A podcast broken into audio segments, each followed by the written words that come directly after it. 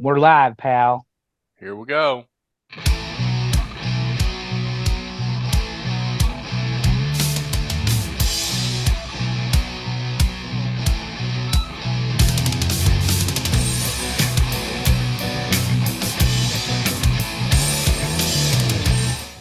Welcome back to TNA Top 10. We're now a week past the end of the regular season. We know the bowls, we know who won the awards.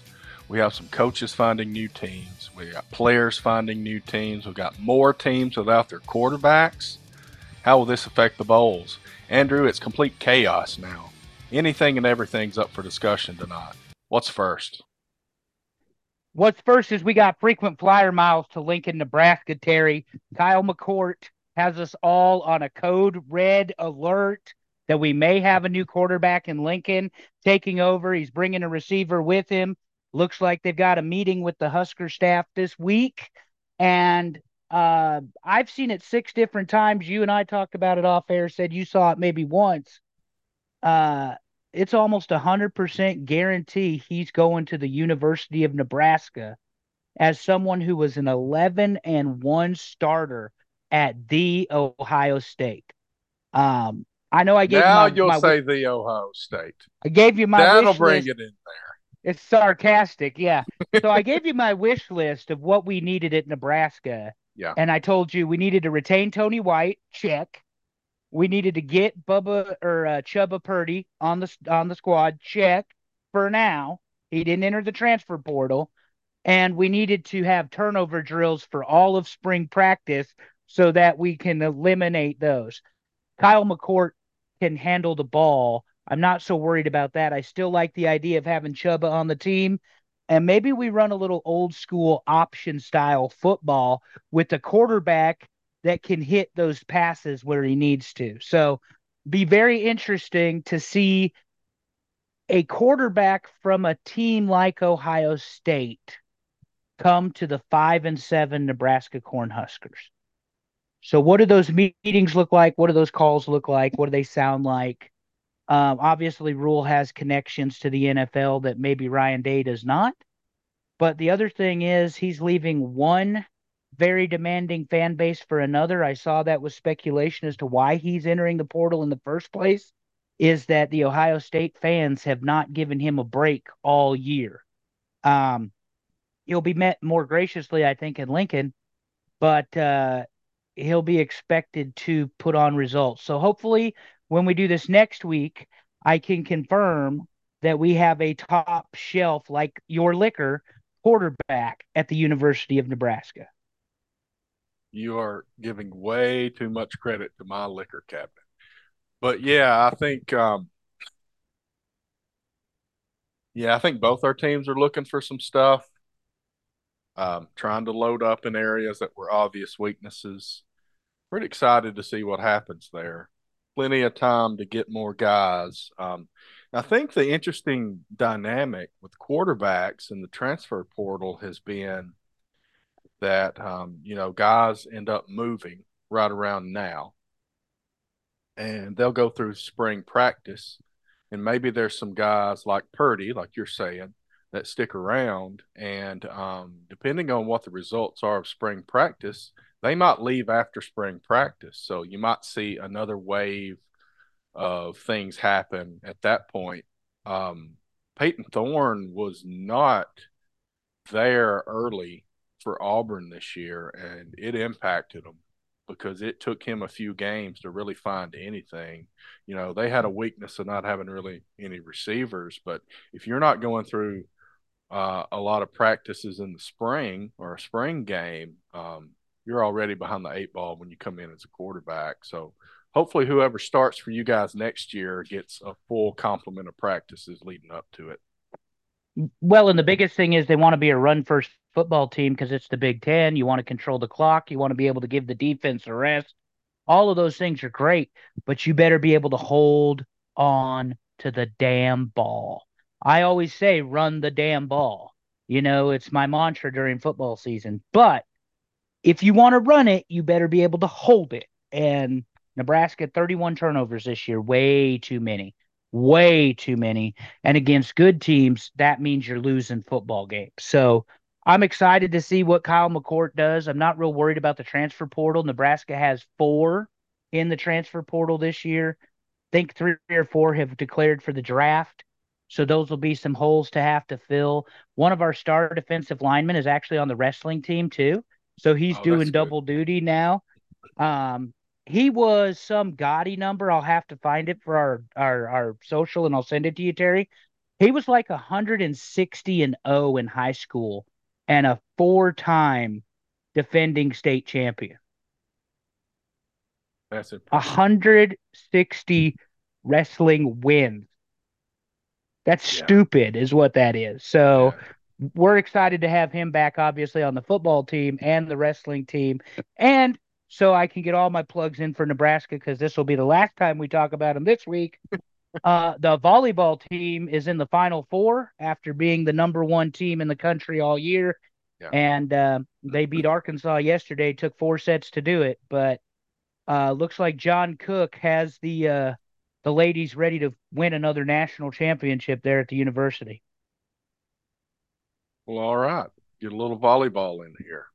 Hey, 92,000 people went to Memorial Stadium to watch a volleyball game, Terry. They did. They did. volleyball is as big in the state of Nebraska as football. It's crazy, but it's true because John Cook is like Tom Osborne.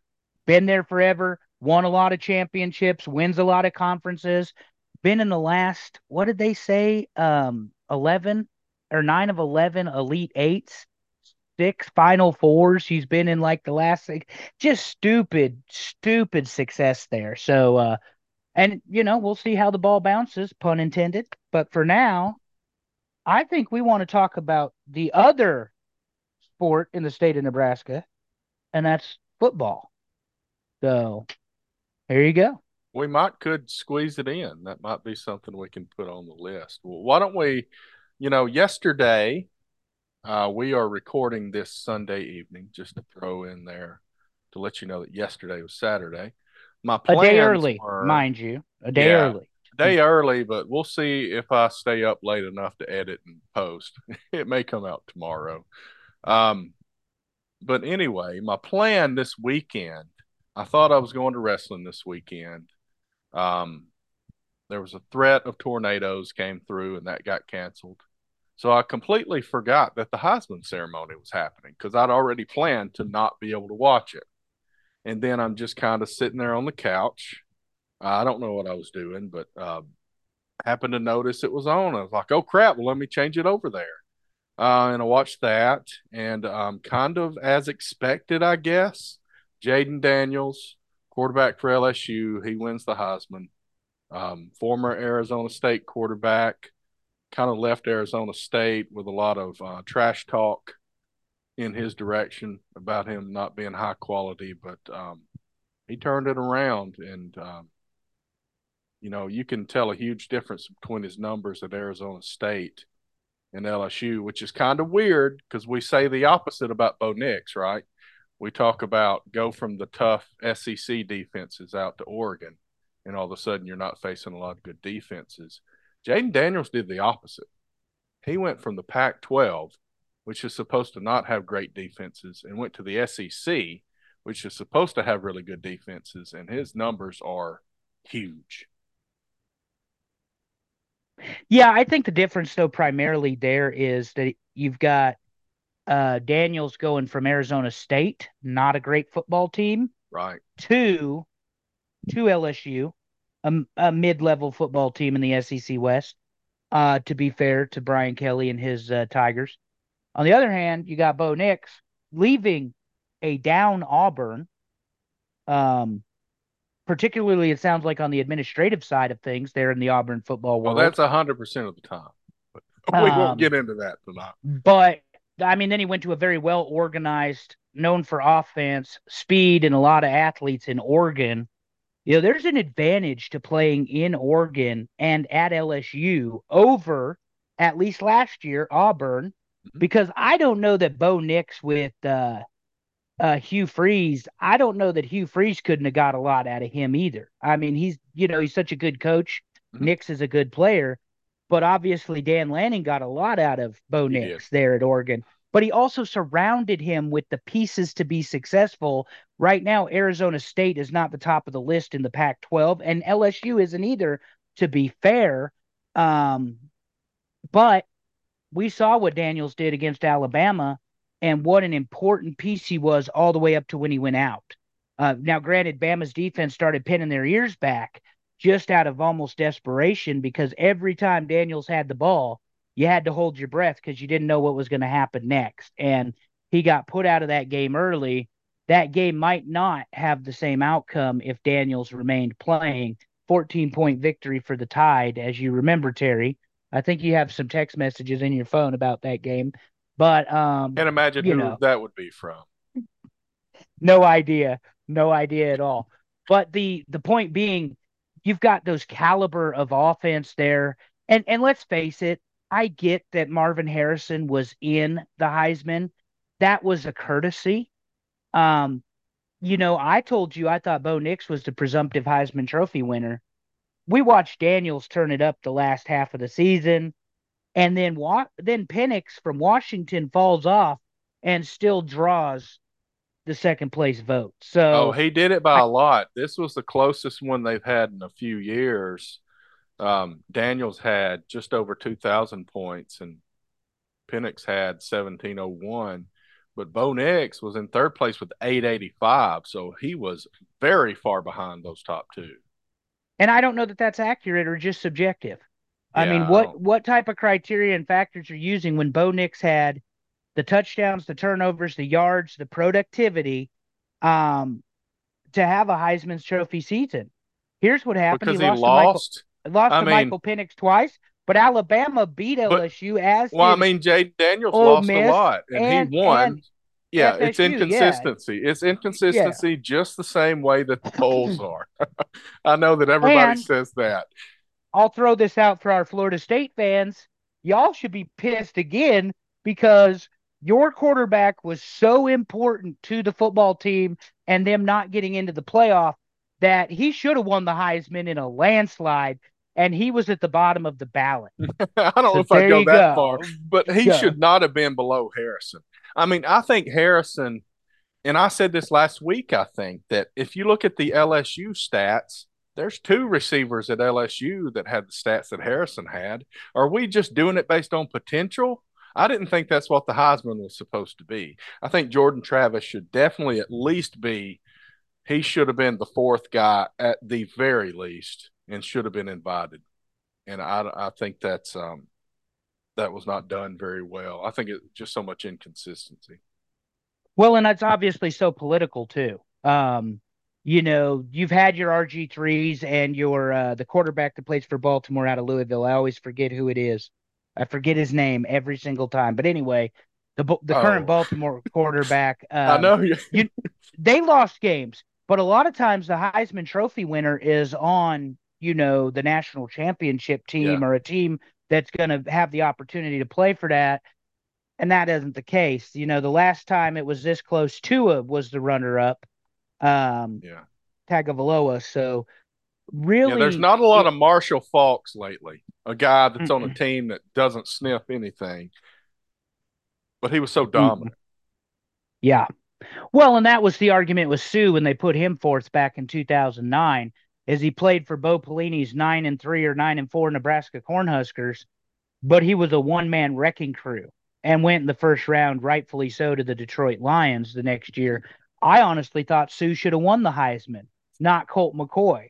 But what the hell do I know? So, uh, you know, there you go. But uh, anyway, another Heisman Trophy. Um, might as well just give it to the quarterbacks because that's what it's become. Yeah. Woodson's the only defensive player to ever win it. Suh finished in the finals in 09, and I don't know that you've had a defensive player finish in the finals since. I'd actually have to look it up. I don't know. Um, and I say the finals, I mean the final four, you know, because well, there's probably more than.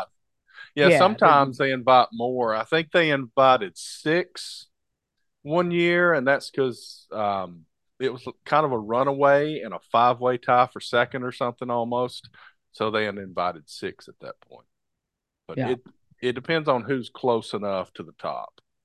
Yeah, and and that's you know I think that Bo Nix losing to Michael Penix twice mattered, but when you look at his stat sheet, those stat lines, the the productivity, the the control of the ball, the clock, the turnovers, etc.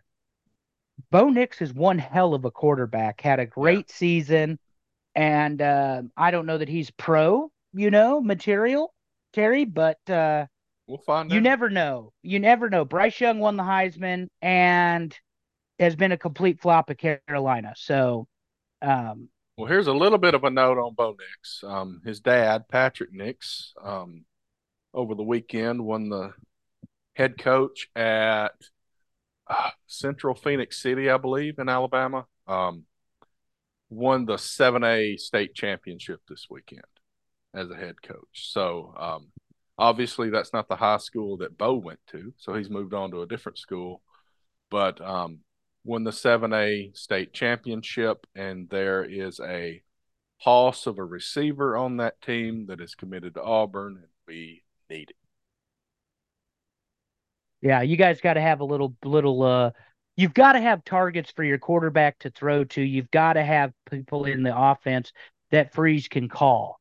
We all know he's very capable. That's not the question.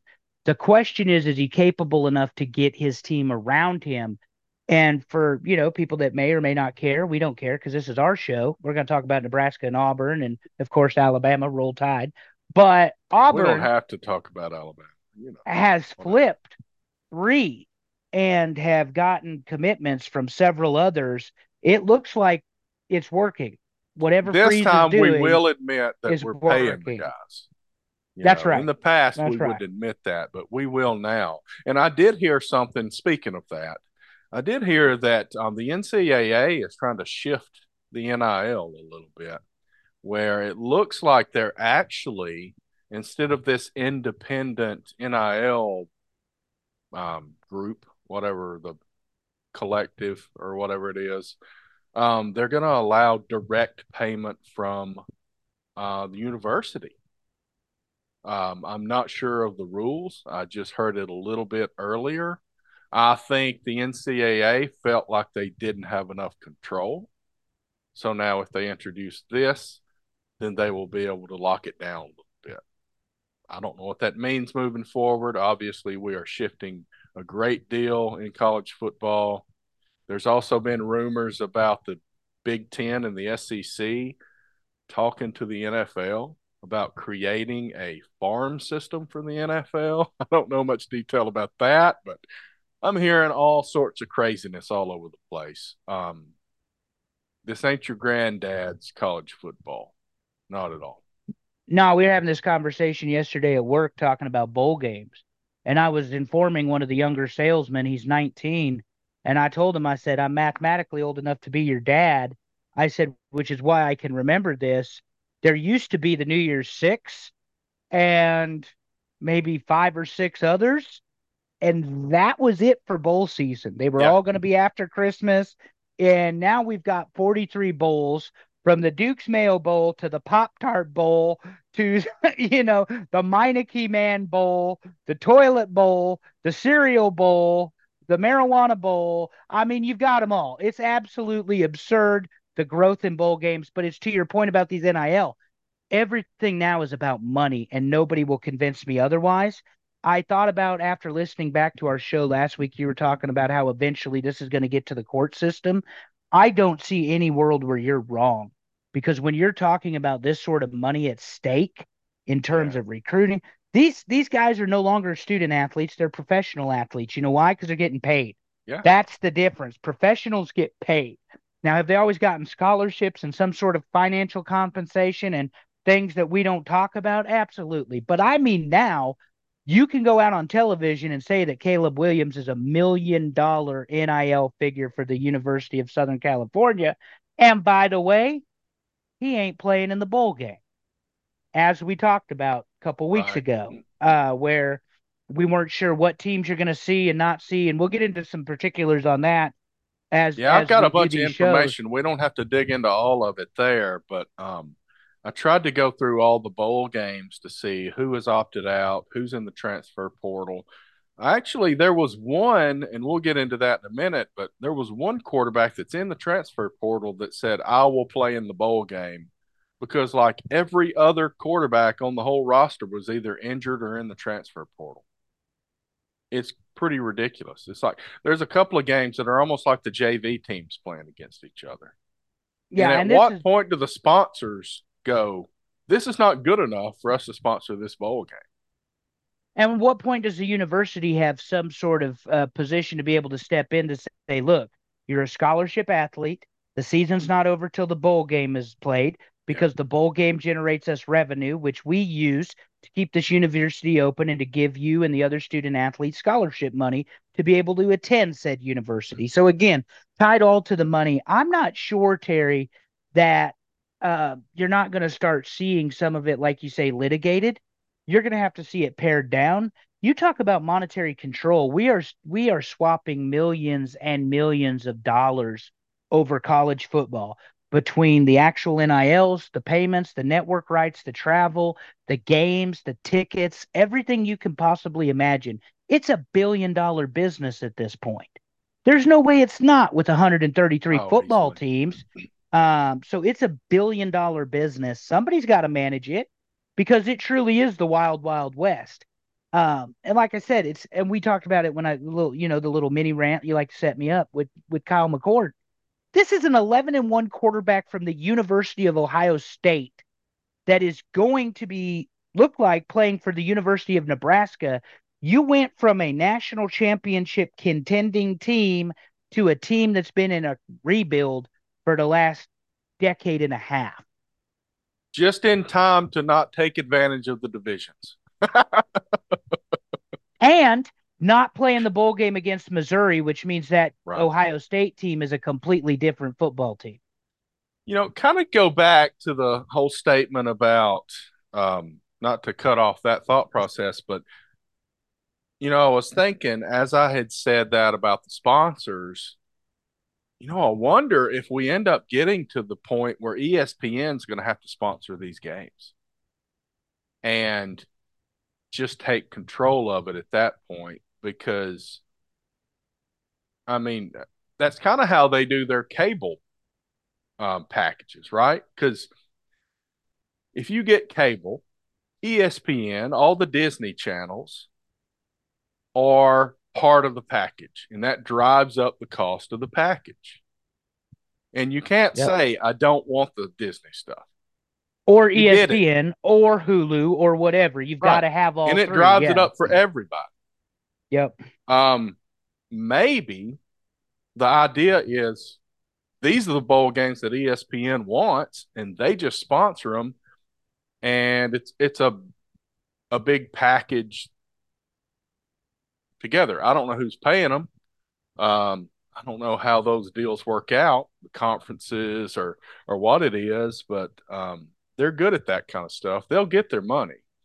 Um, just interested to see where that goes. You know, uh, we we continue to straddle the line between standings, championships, and playoffs versus bowls and and polls and that kind of stuff. And I wish, um, you know, Mike Leach had a great commentary about the playoff committee and how stupid. So good.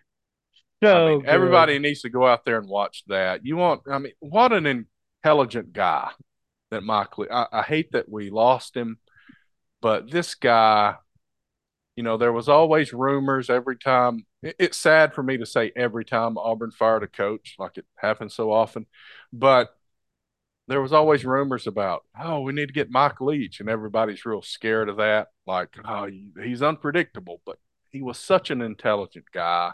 He understood so much. This is not a football player that became a football coach. He was an attorney that liked football that somehow, and I'm going to have to look this up. Maybe we'll do a whole show about him. That would be a fantastic show. But to me, I want to know how did Mike Leach end up with an offensive coordinator job? What led to that? At the University of Kentucky, before Stoops stole him away to Oklahoma. Yeah. How did had that the number one happening? offense had the number one offense at the University of Kentucky, and of course Stoops is the DC down there in Florida, Right. and then he goes to he goes to Oklahoma and he brings in uh, Mangino and and uh, uh, Leach. And Leach, let's face it, you know we would have a good time. I'm not an air raid guy, but Mike Leach is the is the godfather of the air raid offense. The NFL that you see today, you all can thank Mike Leach for because the passing emphasis came from him first, and nobody passed on first down. What's he doing? Nobody passes Right. on second down. No, I mean, and he would have these exotic plays. He'd draw them up on the sideline. Uh, he would have multiple signals and calls, check downs, and and and you know he did it everywhere he went. Oklahoma, Texas Tech, Washington State, Mississippi State. His offenses routinely found ways to frustrate defenses and make very good football teams look trivial, look just Oh, yeah. ordinary. And and that was his that was the legacy that he has is the love of the game. But without Mike Leach, you don't see the Lincoln Rileys, you don't see the Steve Sarkisians, you don't see the big lane, big name or big game lane. Yeah. Those are those air raid, high powered offenses. Mike Leach is the godfather. He did it before everybody. And his legacy not is his love of the game and being able to change it to a point where the pass isn't just a third down option. It's the offense. The high tempo isn't just a two minute drill to get the touchdown at the end of the game. It's the offense using trips right, left, double motions, jet sweeps. Isn't just one play, it's the offense. So Mike Leach had an incredible run. And, you know, I think, like you, Terry, it's a damn shame. College football lost a giant when he passed away last Definitely. year. Uh. I mean, it just and people are like, yeah, but Mike Leach never won a national championship, or he's not Nick Saban, or he's not Urban Meyer, or he's not the head ball coach. You know, all these. He wasn't, but he didn't have to be, and that's what makes him so special. Is Mike Leach was Mike Leach, and the one thing I love about him, and I know you do too, he never deviated from who he was.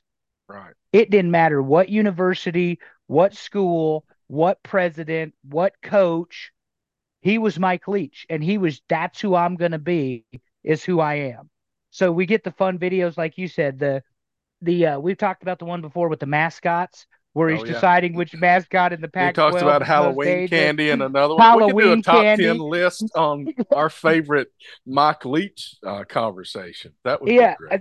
The thing about the playoff was hilarious because he's like, well, right now we're the number seven team in the country, which means maybe we're pretty good, but we don't know if we don't get voted into the top four by this committee. And this committee is a group of people that get to decide if I have a better football team than this guy. And they don't know that any more than we do till we play the and the rant was I mean, he was dead on it. And I mean and he, was, on talking about you don't see other leagues doing it. Why aren't the other leagues doing it if it's such a great idea? You know, Yeah, and and his whole point was he was on the expansion of the playoffs six, seven years ago now, Mhm. before we've decided we're going to go to twelve, Yeah. which I still argue is too many, but uh, that's a I like it, for another and day. I think it it has to do with my comment last week. You know, originally I would have thought that 12 was too much, but if we are after getting the top 8 teams in or possibly even just the top 4 teams in, you know, we can talk about well, the number 13 team's going to be pissed. Well, you know what? The number 13 team, I'm pretty sure they're not top part of the top 8. And that's what Or we're really four. after. yeah. So if we if we allow ourselves to say we are trying to target getting the top four teams in every year by putting more teams in, I'm good with that. If we think that we're going to have the top 12 or the top 16 or what top 24 or whatever number it ends up being, we're not going to do that every time. You don't do that with a committee. But if you're saying we're going to expand it out big enough that we know that we have the top four, I'm good with that. I'm good with right. And and it's like you and I've talked about uh off air, on air, whatever, that this whole four game scenario where you got the group of the group of four or Yeah. the group of 12 rather, the group of 8, the group of 4 and then the championship. It essentially can do what they're doing now. You take a week to 10 days off, you get game 1, the next week game 2, the next week game 3 because we're going to run these bowl games for the next 4 weeks all the way into early January. So I think the championship game's what, January 9th, 10th, some you know, um yeah, 8th, okay. So there you go. I mean, you're you're talking you're going to run it into January. So now instead of just having meaningless games, we're going to have one or two significant games Yes. every single week of the bowl season. I I I like you think there may be too many teams. 133. It's getting worse. How Delaware is quantify it? moving up. 43 bowl games is too many. And then you're going to add playoff games. so Yeah, and the, I mean, if everybody played, why not? But when the response to having that many games is that the good players are not playing anymore, what is the point? Why do you even play these games? I mean, who's getting rewarded for this? These guys are deciding not to even play in it because it doesn't matter. At that point, you almost say, you know, we talk about is 12 too many? It almost feels like all these guys want to be in a 32 team playoff. And I've never wanted that.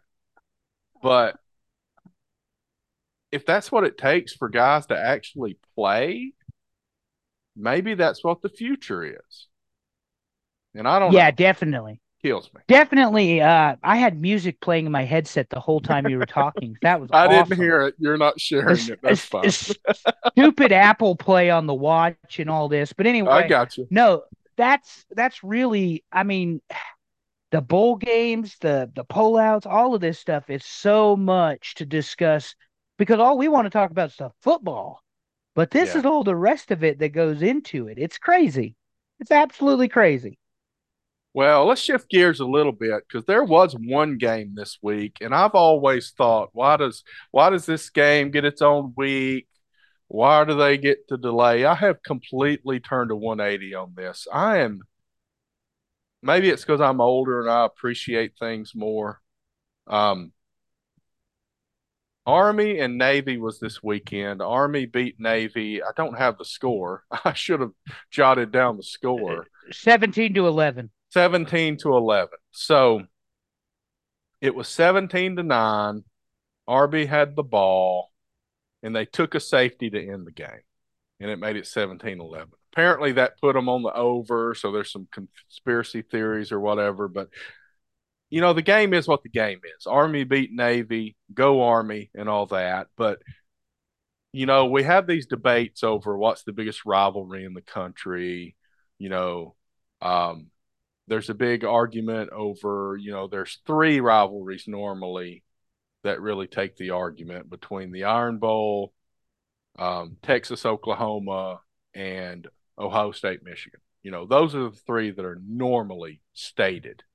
Um, and then there's another group that says, well, nothing comes close to Army Navy. So I get it. You know, the SEC's slogan is it just means more. I think it really just means more to Army Navy. You know, we we say in these big rivalries that you could lose all the games all year, and as long as you beat that other team, then you had a good year. I don't agree with that as an Auburn fan. If I beat Alabama and I went one and eleven, that's not a good year. It is as close to being true for Army Navy as it is for any other rival. Because these these guys are not winning a national championship. You know, it is a different thing, and this is the reason I believe I'm I'm really grateful that they have their own week. Nobody else plays. There's some FCS playoffs, but they get their own week to do their thing because this is this is something different. You know, I, I watched a little bit of the game. I watched more of it normally. I did I didn't get to see all of it, but um, it is a different thing. It is it is kind of set apart from that. Now, I'm not going to put it on the top of a top ten list when we talk about rivalries because I think there's a lot more factors with um, like Michigan, Ohio State. You're talking about a lot of games like this year where they come in undefeated and one of them is going to hopefully win a national championship. That happens a lot in that game. And that to me makes it a bigger rivalry if I had to rank them but there is not a rivalry anywhere close to being the same as Army Navy, just from the perspective of what they are. But um, I'm just glad they have that. their own week. I mean, uh, that's the best I can say as far as that goes, and I'm glad. Yeah, I'm not. A, it's not must see TV for me. I'll admit it, but I appreciate right. and respect the tradition. Obviously, the longest running rivalry. Army got the sweep this year. They, Terry, remember, ended Air Force. Um, and then uh, they're undefeated anyway and took them out of the top 10 or 25. And then, of course, they got the Navy, they beat Navy. I'm sitting there the other day. I was watching the end of the game. My brother in law, he's a Navy guy. My nephew, of course, will be a, a second lieutenant in the Army when he graduates from the Virginia Military Institute next spring. But uh, so, of course, they're texting each other. They've already oh, started oh, yeah. that nonsense, Army Navy uh, dad and son. And I hear then, a lot of it at work. Yeah. A lot yeah, of veterans and, at work. And then the guy steps out, gets the safety, and I'm like, wait a minute. Why aren't they letting him do a free kick? I said, that's the second half of the safety is you get the free kick. Because they kept rooting for the guy to just take the safety in the end zone, you know, as time expired. And I said, that's dumb. Uh, because then they got to do the run back. Turns out it's not dumb I guess because there's no time left, they don't do the free kick, even though that could have mathematically tied the game and gave Navy the opportunity to win the game. That is interesting. I wasn't aware of that. I didn't really think about it. I didn't. I wasn't either because I'm sitting there yelling at the TV, "Hey, the game ain't over. They get a free kick." Yeah. Because when you get the safety, you get the free kick off the tee. Right. And and and the opportunity to return the ball. They said uh, the rule states because there was no time left in regulation, you there was no reason for the free kick, and I'm like, but that's now, here's the, the question: the safety. here's the question: Did the coach know that or not? Sometimes yeah, they don't. don't. Right? I mean, so that's an interesting thing. Is that a high IQ call based on that or or not? But um, obviously, um, they were just hoping to hang on to it at the end. So so that was a pretty good game and good for them. They do deserve their own week, like I said. Um, so you know, I always got a little frustrated with it back in the BCS days because the BCS would finalize and then the Army Navy game would happen. And I'm like, what if the computers flip somebody based on this game? But that's Correct. um that's a good argument against the computers because that's a bunch of nonsense. nobody likes our nobody likes our computer poll anyway, Terry. Well, screw them. I don't care. I'm going to keep doing it. But you know, the sad thing is, it's pretty close. I mean, really, it is. It's pretty. Yeah, close. I mean, uh, it's. I may revamp it. It might be computer poll 2.0 starting next year, but I'll I'll I'll look at all the data I have and see what we can do. But we won't dig into that today because that's over for the year. And our first piece of merchandise is still going to be hashtag blame Terry coming to the TNA top 10 store very soon. Hashtag blame Terry. So if you That'll don't like work. the computer poll, you don't like the format, you don't like the audio quality, it's hashtag blame Terry. okay. Well, we're about to get into bowl season. Uh, it starts this Saturday, um, six days from when we're recording this. Um, not a lot of great games in the first week. I guess we'll kind of run through them a little bit. Um, you know, honestly, I don't even know when we're going to record because we've kind of had this pattern of the games happen Saturday, we do our poll on Sunday, we record on Monday, everybody starts listening to it on Tuesday, but the bowls are all over the place. And booing us on Wednesday for sure. Yeah, that's fine. I don't care. Boos are attention. That's all I care about. I got booed seriously this week, but it's okay. I think we're I think we got it we got it taken care of. Are you talking about yeah. the homeless guy in Atlanta? well, I got booed by him too. Uh, you understand? Yeah, dude, I understand. No, actually, I had no idea what the hell he said. Um, so let me run down the games, and I mean, I don't know that we know a lot about most of these teams. Um, you know, a couple of them we know a little bit about, but you know, we got the Myrtle Beach Bowl on Saturday. That's Georgia Southern and Ohio. The Celebration Bowl. Yeah, the Celebration Bowl, which isn't FBS, that's Florida A&M and Howard.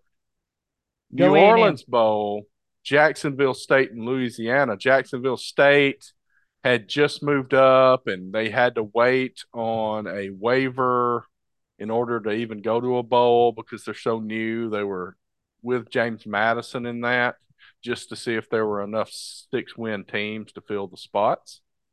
The Cure Bowl, which is Miami, Ohio versus Appalachian State. The Be New Mexico Bowl, Fresno State New Mexico State. Um, we'll get into injuries and all that stuff later, but the uh, New Mexico State quarterback's banged up, but um, we learned in that Auburn game they're a pretty tough team, and he's a pretty tough guy the expectation is he's going to play. The LA Bowl, which is UCLA versus Boise State, and the Independence Bowl between Texas Tech and California. That's all the games on Saturday. And then on Monday, this is an interesting thing. Technically, this for one season is going to be called the famous Toastery Bowl between Western Kentucky and Old Dominion. Pop Tart Bowl, baby. No, no, no, no. That comes later. But the famous Toastery Bowl. What this normally is, the- is the Bahamas Bowl. I ask you, as a North Carolina resident, sir, they are playing the what is normally the Bahamas Bowl in Charlotte, North Carolina. Pretty much the same, right? Charlotte and the Bahamas roughly Absolutely. the same environment. Roughly the same, yeah. Especially Bank of America Stadium. Yeah. yeah. that's exactly what they went for. Yeah, uh, it's it is cold and windy. Well, it's humid and windy here today.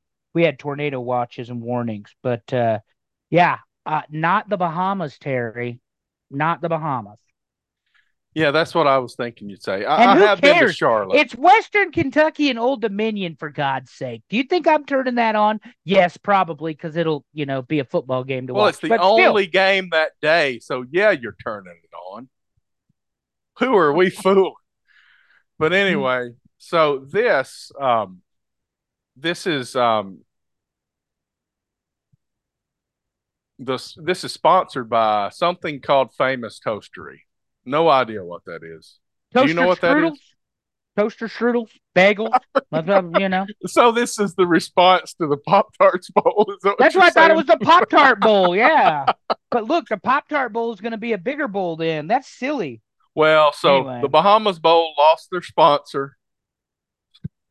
We're not going to dig into that too much. Last year, it was sponsored by um, Hometown Lenders, and it is no longer sponsored by Hometown Lenders. Oh, and yeah. And it moved from the that, Bahamas yeah. to North Carolina for one season, apparently, and it's going to move back to the Bahamas. I don't know who the sponsor's supposed to be next year.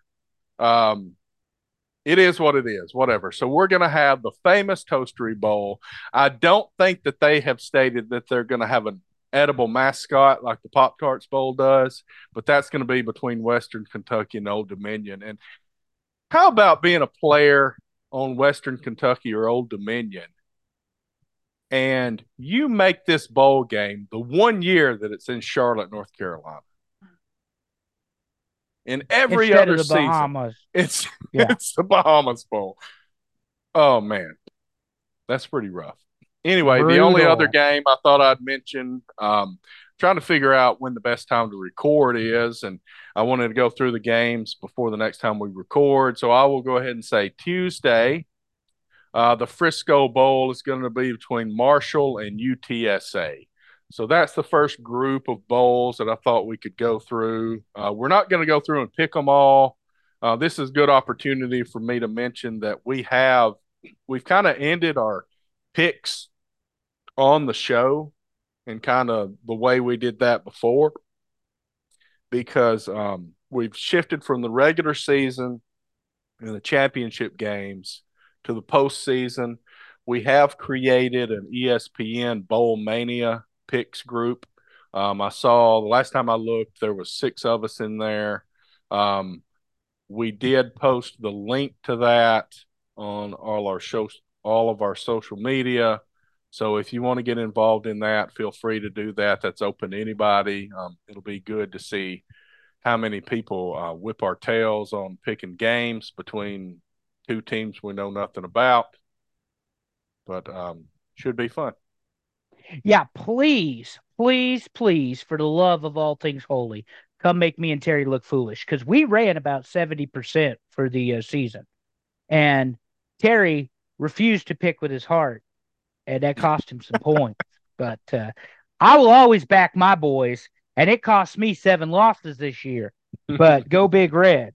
Um, actually, it really didn't. I think we only picked them once. We only I put them diversifying. The either you know, if I if I pick against my team, I'm going to be happy either way. Either I picked it right or my team won. Yeah, I love all these notes you have too, Terry. This is excellent. Terry's an amazing researcher. Well, and here's the fun part. Source. I actually do. I do research for two professional podcasts, and Terry does not ask me to contribute to his research at all. He just wants to do it all himself. So there you go. I'm going to automate this at some point, but um, I will say that I got a lot of this research. There's a website called lineups.com. If you ever mm-hmm. wonder about injuries and that sort of thing, lineups.com is your source to go get that information. They had tons of information for every single bowl game. Um, I've put that in our notes just as a backup plan to know these things because, you know, you guys, if you're going to go in and pick these games, uh, just like we are, uh, we need to know who's starting quarterback's not going to be there. There's a lot of yep. starting quarterbacks in the transfer portal. Uh, you got Caleb Williams sitting out. I mean, it's like a third of the starting quarterbacks aren't going to play, and that's a huge deal. Doesn't it look like Florida State's wide receiver? Is it Keon Lewis or Ke- whatever? Keon Williams. He's not playing. Uh, Isn't that what Johnny, I saw on social? The uh, Johnny something. Anybody that's a Florida I, State fan is screaming at us, but there is a wide receiver that opted out for Florida and State. I, I and I'm scrolling two, and I'm scrolling. Johnny Wilson opted out. Yeah, I mean that's and Keon Coleman has not stated that he's opted out. That's who I was thinking it was was Keon Coleman because he put a thank you post out on Instagram and stuff. Okay. Like he's like he's saying goodbye to Florida State, you know. Uh well, and, this and is based on I, the information I had. That may have happened a little more recently. But, oh yeah, uh, you got some nice notes all the way down here too. I Terry try. does a great job, folks. I'm telling you. So, so I don't like, know the starters, so I put the number of snaps. That's that is huge information. It's like if yeah. a guy had 20 snaps all year, who cares if he's not there? But a guy that had 459 snaps, like Johnny Wilson did, he's on the field a lot, and that's an impact. Yep. Yeah, I think the only games to really, I mean, I, we're going to watch as many of them as possible, but that yeah. Saturday lineup, don't sleep on Miami of Ohio and App State or Jacksonville State and Louisiana. I yeah. know those don't sound like great games, but those are really fun teams that get a lot of press because they play big division one schools uh, ucla boise state has potential with chip kelly calling the offense for ucla his job is safe boise state of course has an interim head coach remember terry they fired their head coach and he was in the conference championship um, and then texas tech california just depending on who's in and out for both those rosters could be a lot of fun. So that that was what I say there. Marshall UTSA, you put the note, and I was going to bring it up. The edge rusher for UTSA is either on his way to Alabama or Georgia. So uh, he's deciding where he wants to go, but he's in the transfer portal. He will not be on that defense for UTSA. Just a couple things to point out. Give our fans a couple of inside tips.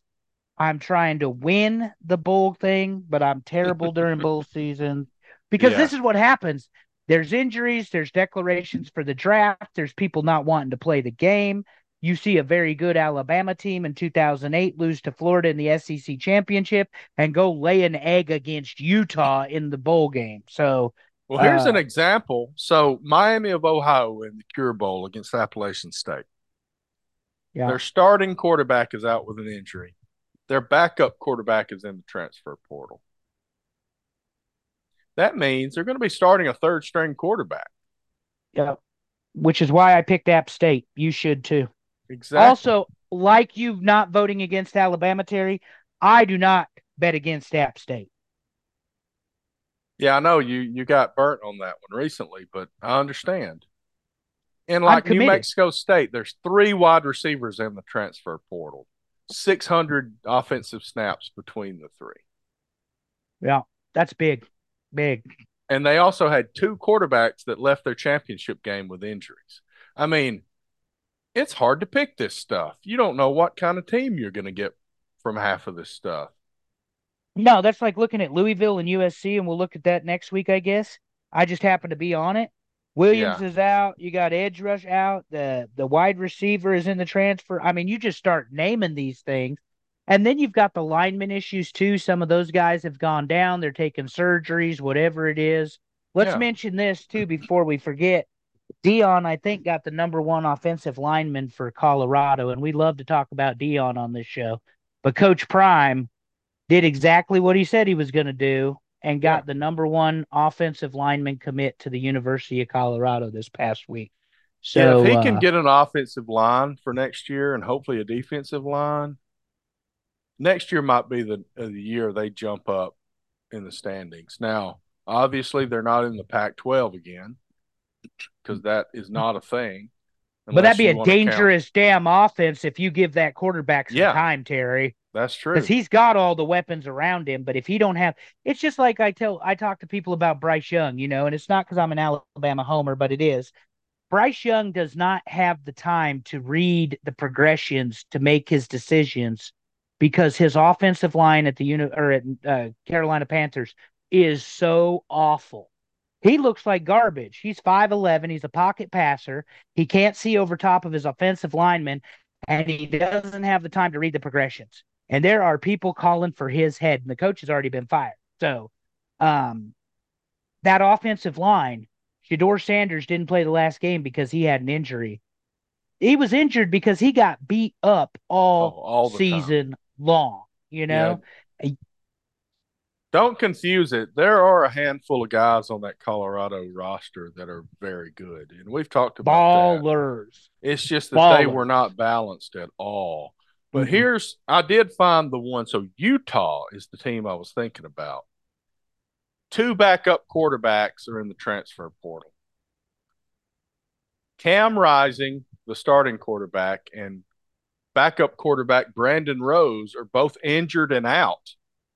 That's four quarterbacks, either in the transfer portal or out. So Bryson Barnes, who got a lot of snaps this year, you know, when Cam Rising got injured, Bryson Barnes played. Even though he's in the transfer portal, he's going to make the start for Utah. That is a very weird situation, but that's the kind of thing that we're going to see moving forward with all of this movement in these rosters and these guys saying this is a game I don't even want to worry about. Yep. So yeah, that's like gotta... the Florida State Georgia game had the potential to be the sleeper of the whole bowl season. Yeah. Till you start seeing guys enter the transfer portal and or say I'm going to the draft or I'm not playing in the bowl game. You know, we got but, Louisville USC that I don't know what to do with that one either because Louisville hasn't looked great lately. Um, and then USC Caleb Williams is not playing. So I don't know. Just flip a coin on that one too. You know, there, there's a lot like that. And Texas A&M, obviously, with um, coaching change. There's and we're going to talk about that in a second. Yeah. But we're talking about the transfer portal, reading the articles and stuff we had read on ESPN and everything. And I know ESPN's got a lot of heat with some college football fans right now but they do provide the information. It's kind of how I look at Meltzer in the in the professional wrestling world. So if that's who's reporting and that's reading, you can read it and you can decide for yourself. But they said A and M lost had the number one recruiting class under Fisher, lost the most players to the transfer portal. And I bet Oregon State's right behind them too, because they've got a lot. You know, with the coach mm-hmm. leaving, a lot of They're their players seem to be talking, following him. They're talking about DJ ending up going to play at uh, Florida State. Man, he's all over the place. Yeah, and he's he's already had one trip in the uh, he's already had one trip in the uh, ACC when he played at Clemson. So you know he knows what that league is about, even though it's about to be irrelevant um, because it's going to get swallowed whole by the SEC and the Big Ten. But um, I think think the Big Twelve will too. I don't think they'll have a lot of competition coming out of either of those schools. Yeah, but, I don't. I'm sure we'll talk about it a lot for next season. It's going to be so different next year compared to what it is this year, and it's different now than it was ten years ago. But this is uh, yeah, like you said, we'll talk about some more of these games keep an eye on the Missouri Ohio State game, the Cotton Bowl. Obviously, Ohio State's quarterback is in the transfer portal. Missouri's a good football team. Does Missouri get a signature win against Ohio State this year?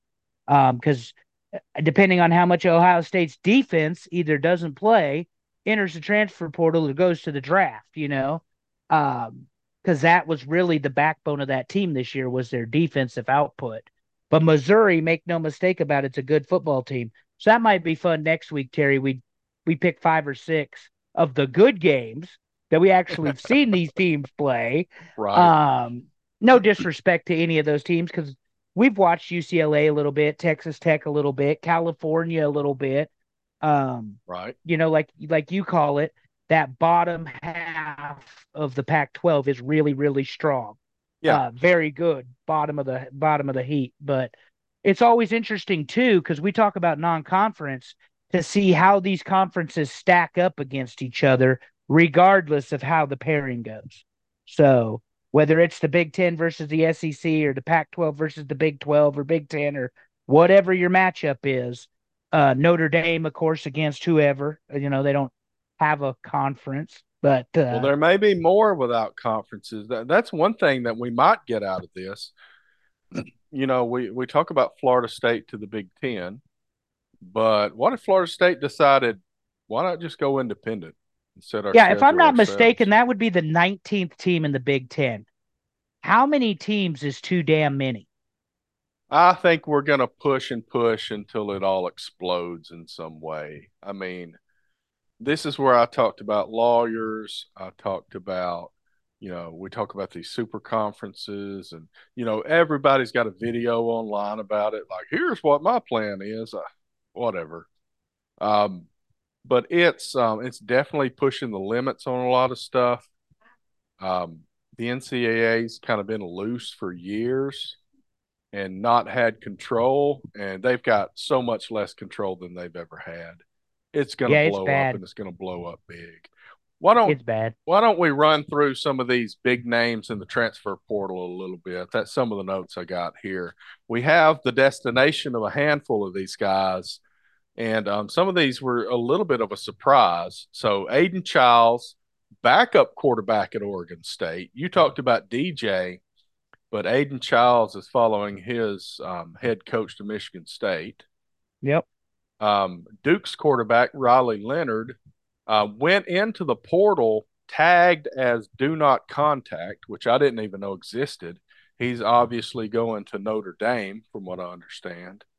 Yeah. Um, Kentucky has done something good here. Um, Georgia backup quarterback Brock Vandagriff and Texas A&M wide receiver Raymond Cottrell are both going to Kentucky. So that's pretty so big for them for, to get both. So much for Mark Stoops doesn't know how to coach, huh? He can coach. Yeah, I like how the A and M guy goes to Mark Stoops. how about that? yeah. You know, after and then Gabriel rant last week. Gabriel yeah. out of Oregon, and I believe he and Marcus Mariota went to the same high school in Hawaii, didn't they? Oh wow! Do, am yeah, I making I that up? Am I making that up? Could be true. You could make it up. I got no clue. We'll go with it. How about that? But here's some here's some more quarterbacks and running backs and others that are changing uh, changing schools. Apparently, UCLA quarterback Dante Moore, uh, Washington State quarterback Cam Ward. Um, there's a lot of interest in him, obviously. Uh, Florida running back Trevor Etienne, Kansas State quarterback Will Howard, Texas A&M, um, Jake and Max Johnson both. Jake is the tight end. Max is quarterback. I believe that's Brad Johnson's sons, the quarterback, the old quarterback of the uh, Buccaneers, and wherever else he may have been. Um, they are moving on from Texas A&M as their as uh, Jimbo got fired.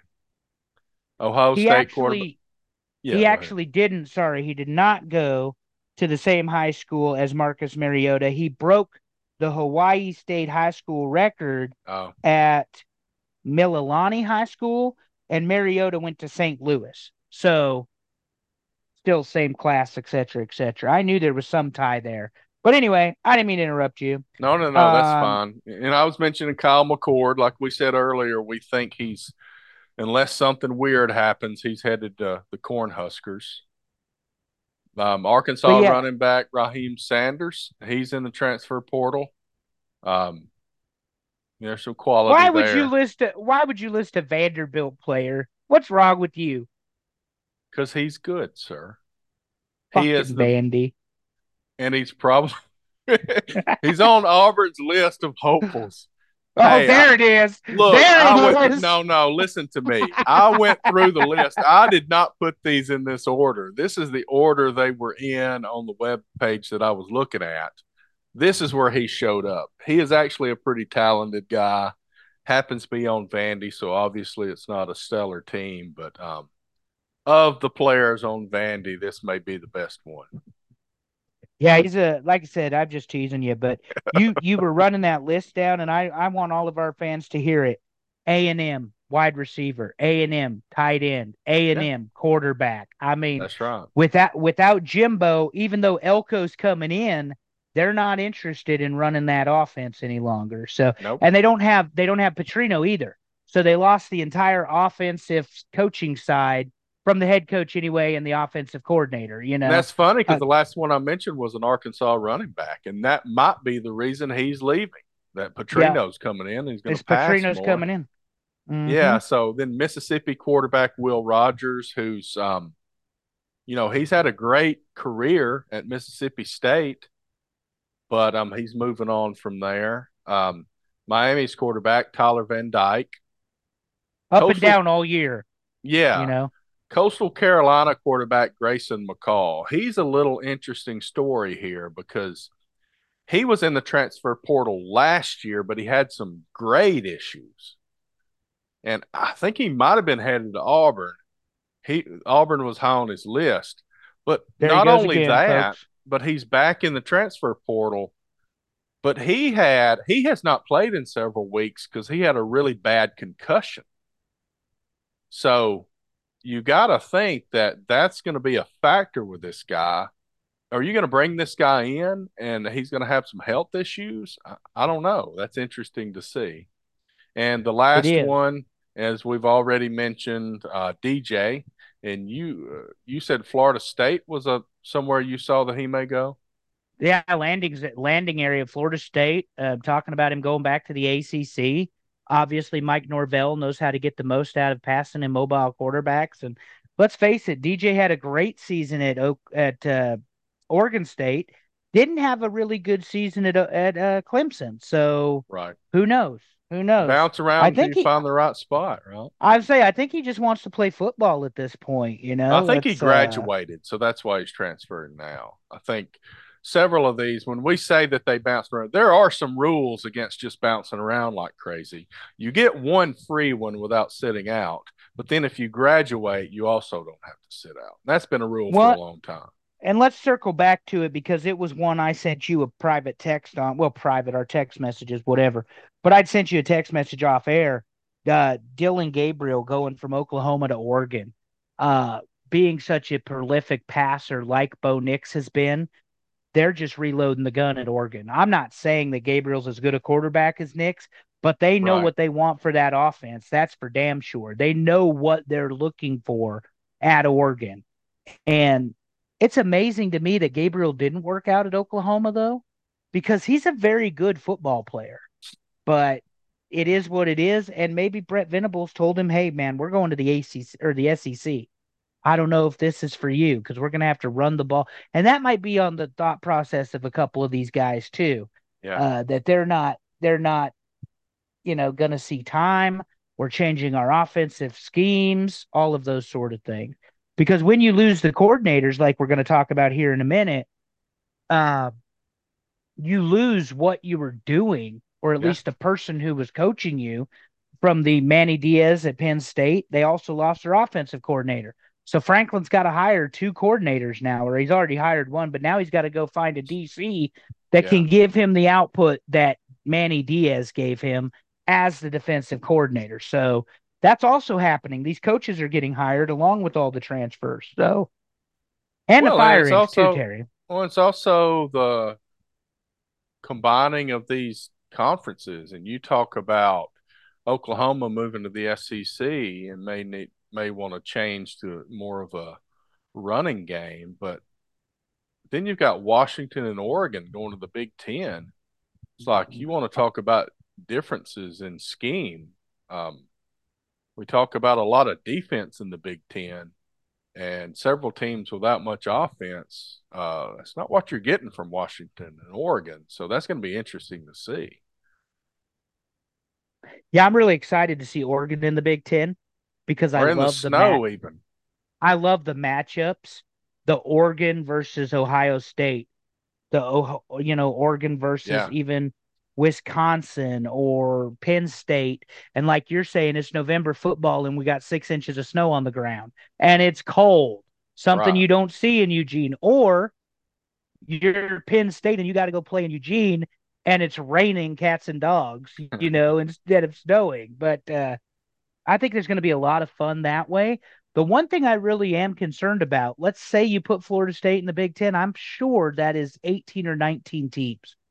That's a that's a ton out of control of football teams. It's just too many to me. and I get the Especially like name, the the SEC wants to hang on to their eight games, eight conference games a year. Got to have 10. 16 teams. I mean, come yeah, on. Yeah, you're going to have to have 10. And this is why have I went on my rotation. little rant last week about 10 conference games. If you're going to have that many teams, come on, up the number of conference games. Keep these rivalries intact. Yeah. And you're going to have Kill to it. have 10 because let's face it. Okay, so you beat three cupcakes, you beat the six worst teams, and then you played one or two guys, and I'm you're the conference champion. You know, you know what I'm Yeah. saying.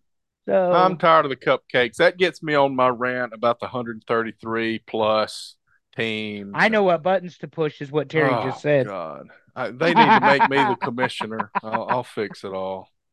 Anyway, you mentioned the coaching changes, and I did kind of skip over that. I have a handful of these. Um, you talked about Diaz. Um, Duke Big- hired big Manny deal. Diaz, yeah, as a head coach. Um, Form, former former head Penn coach State. at Miami. If, right. if so he's done it before. And he's been a defensive coordinator in a lot of big places, um, most recently Penn State. Um, that's going to have an impact on their game, obviously, not having your coordinator there. But so he's moving along as the head coach of Duke. Yeah, and I think that he brings that attitude that Elko, you know, has kind of put that toughness at Duke. I think I think Diaz will do it. I thought he was a great coach for Miami, but Miami since the 90s has really just not been the Miami that everybody remembers other than the Dorsey year 2001 and 2. Um but Ken Dorsey had an offensive line that gave him all the world to throw. Had some guy named Ed Reed playing safety, Jeremy Shockey tight end. That a Mhm. pretty good football team, if I remember right there, Terry. Um, and I say that sarcastically, but I always thought Manny Diaz brought that edge and that swagger to the U, and they didn't. It didn't work out. Now they got Cristobal there, who's still employed somehow. Um, and I say somehow because Miami is quick to pull the trigger on a football coach. They they how many have they been through in the last 30 years? It's it's a lot of football coaches from Erickson on at Miami. They have been through a ton of football. Man, I tell coaches. you what, if we um, if we have a Miami episode, it'll be nothing but bitching from everybody, from me, from you. From Nebraska lost three State national friend. championships yeah. to Miami. do we have any fans that like Miami? I mean, come on. I, I don't. I don't know that we do. Um, I know we've got a Tennessee fan, and I know we've got uh, some Nebraska fans. Some Nebraska fans. Somebody from the state of Alabama keeps downloading. We're getting big numbers in Alabama. Nobody's telling me they're listening. I would imagine we got a lot of Alabama fans listening. Yeah. But yeah, I don't know. Maybe and Auburn the, uh, Twitter has caught on to me. I don't know. Maybe that's it. That could be the uh, the Auburn the Auburn Twitter and the the parody Twitter you shared with me the one time is hilarious. Uh, I had to give up point. on Auburn Twitter. I could not stand all the whining. So any of y'all that are listening, quit bitching. I only follow the supportive Twitter accounts for Nebraska. It's Twitter. Nobody we, supports anything on Twitter. It's nothing that's but why we call it what talking red about? Delu- the delusional level of the code red because we think Kyle McCord is coming to the University of Nebraska. Oh, that'll be great um, if he does. Oh, Can't it'll be amazing. But Miami, Diaz going to Duke, big deal back in the ACC. Penn State hires Anti Andy. Uh, yeah, good luck. I'll let you say that. Yeah, Kotelnicki. The Kansas Kansas OC, and he's going to be the OC there for Penn State. Right. Probably a little higher profile job, but he's yeah. got his work cut out for him because one thing Penn State lacked this year, we talked about it, was a quarterback. Didn't have a good trigger man. He's going to have to figure out the offense there. And then you've got a bunch of these other ones Tulane, Jon Sumrall, the Troy head coach. Anything on him other than Tulane had a pretty good no, season? I don't really know. No, Willie Fritz, I've heard a little bit about. You know, obviously Tulane, um, one of the better. Um, you know, a lot of these are dominoes. Tulane hires Jon Sumrall. Houston hires Willie Fritz. Um, Here's one that was interesting to me, though. Middle Tennessee hires Derek Mason as their head coach. You know, why do I a, know that this is? Yeah, go ahead. Well, to you know, obviously he's bounced around a little bit. Um, he was at Vanderbilt. He was the defensive coordinator at Auburn. Took a couple of years off, and then now he's going to be the head coach at Middle Tennessee. That's where I know that name from. Okay. And then, of course, we talked about Petrino, back at Arkansas. They say you can't go home. Who's that? Who's lying to us, Terry? He's back at Arkansas Fayetteville. Well, this last uh, one I have listed though. This, you know, we can talk all day about Bobby Petrino. We got the pictures and the receipts to show it, but this last one shows you the difference in level of programs. Syracuse yeah. doesn't hire a coordinator from Georgia Syracuse hires Fran Brown, the defensive backs coach from Georgia, as their head coach. Yeah. Yeah. Um, no one wants to go to Syracuse, but if you want to be a head coach, you got to start somewhere. Yeah. And that's not any offense to the Orangemen, but what's the draw of the of the Syracuse? And you and I will both say it: the basketball school. Mm-hmm. That that I mean, well, they've got a dome, right? So yeah, as long as Boeheim Boeheim is there, I don't know if he's still there, but as long as Jim Boeheim's been there, it's been a basketball school. And um, Syracuse, unfortunately, like you said, the coach did some good things this year, and they shit canned him anyway. Yeah. So I mean, I they that, were they were undefeated. They won like their first five games, four games, or something like that. And then they drastically fell off when they ran into some some competition. But yeah, um, I mean, hell, Clemson, who I picked to win the ACC because of who they are, what they've been, they lost four games this year for the first time in a decade. Yeah. So um, I was um, reading, and I don't know what I don't remember which job it was. I wish I knew, but oh, and um, by the way, just just real quick to finish up these firings, the Florida coach Billy Napier is still employed, which is why you I need to make that our, list every week.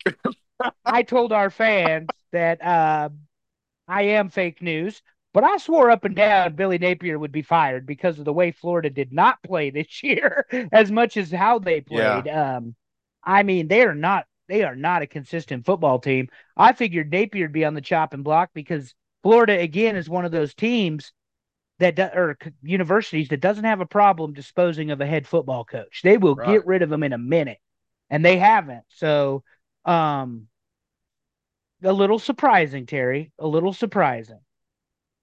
Well, that's okay.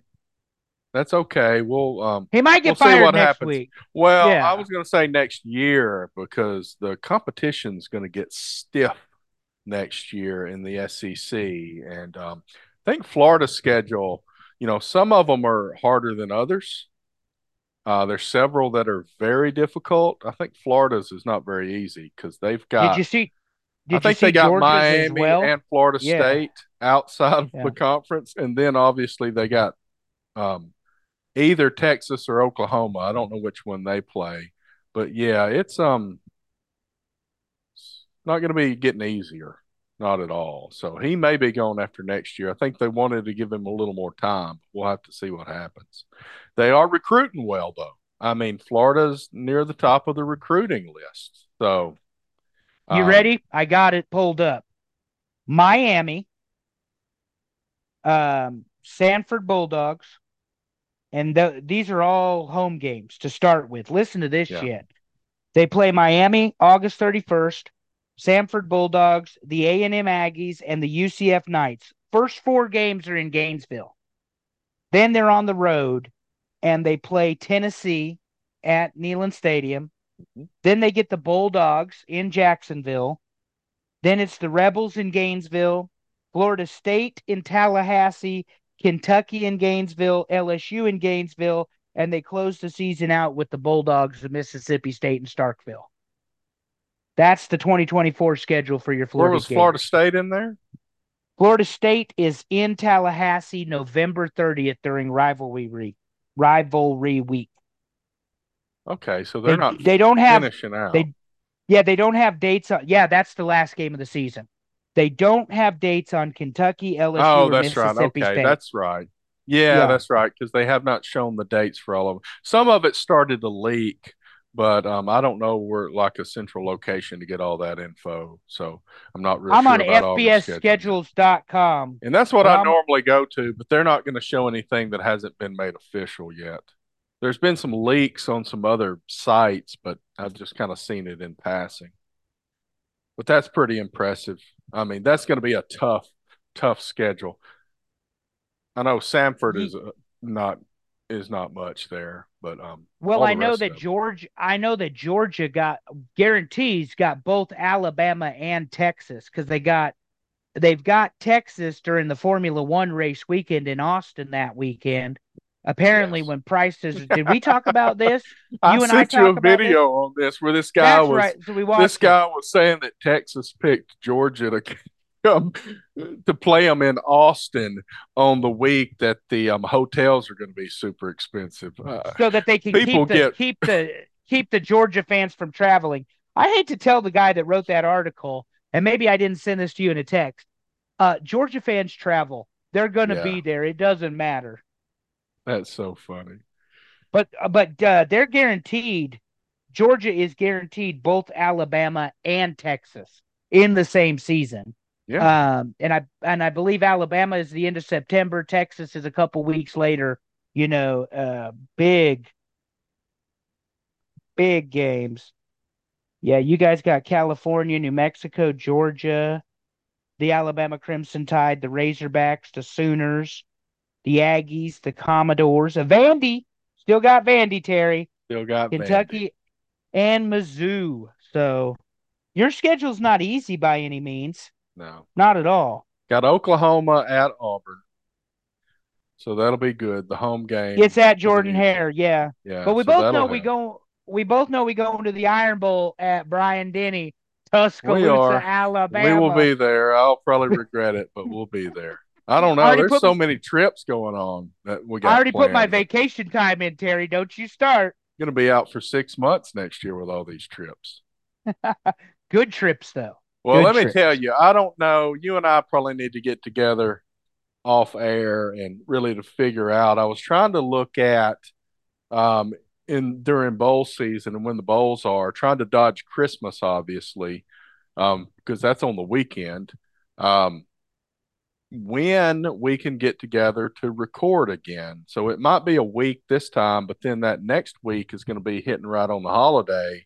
So um, all we can tell you at this point, guys, is we're going to try to um, kind of have some kind of standard schedule here, but this is the first postseason we've gone through, so uh, we're going to have to figure it out as we go.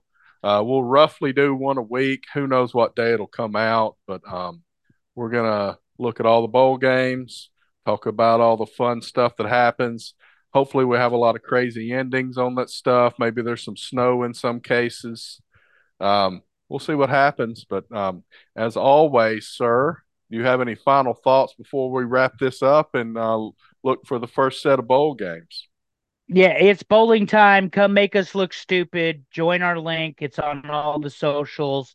Please have a good time with us. Know that you don't hear the sarcasm in my voice if I respond to you on social media. Most of the time, I'm just picking and having a good time with people, and in no way, shape, or form am I serious about something that I refer to me and Terry as doing. It's called fake news. Okay, so that's us right here, fake news. Uh, but certainly it's bowling time. This is one of my favorite times of the year. Once we get past Christmas and towards the New Year bowl games, because those are the ones that are typically, you know, the most competitive, or at least between the biggest names. Uh, this year, though, a lot of those big names won't be playing, so we'll see. That's right. And I guess my final thoughts are this: not only is it bowl season, it's also a good time of year to show people you love them, uh, that you appreciate them, you're you're glad that they're in your life. Um, don't leave those words unsaid, people, because uh, you never know when you might not be able to talk to somebody again. Just make somebody smile that may not have another a lot of reasons to smile. But we'll talk to you later. We appreciate you all for listening, and um, let's have some good bowl games, guys. Thank you for listening. We are TNA Top 10 on all social media. I'm T Weave 79. He's 30 year fan. We're available weekly where you get your podcasts. Like, subscribe, and share. Thank you.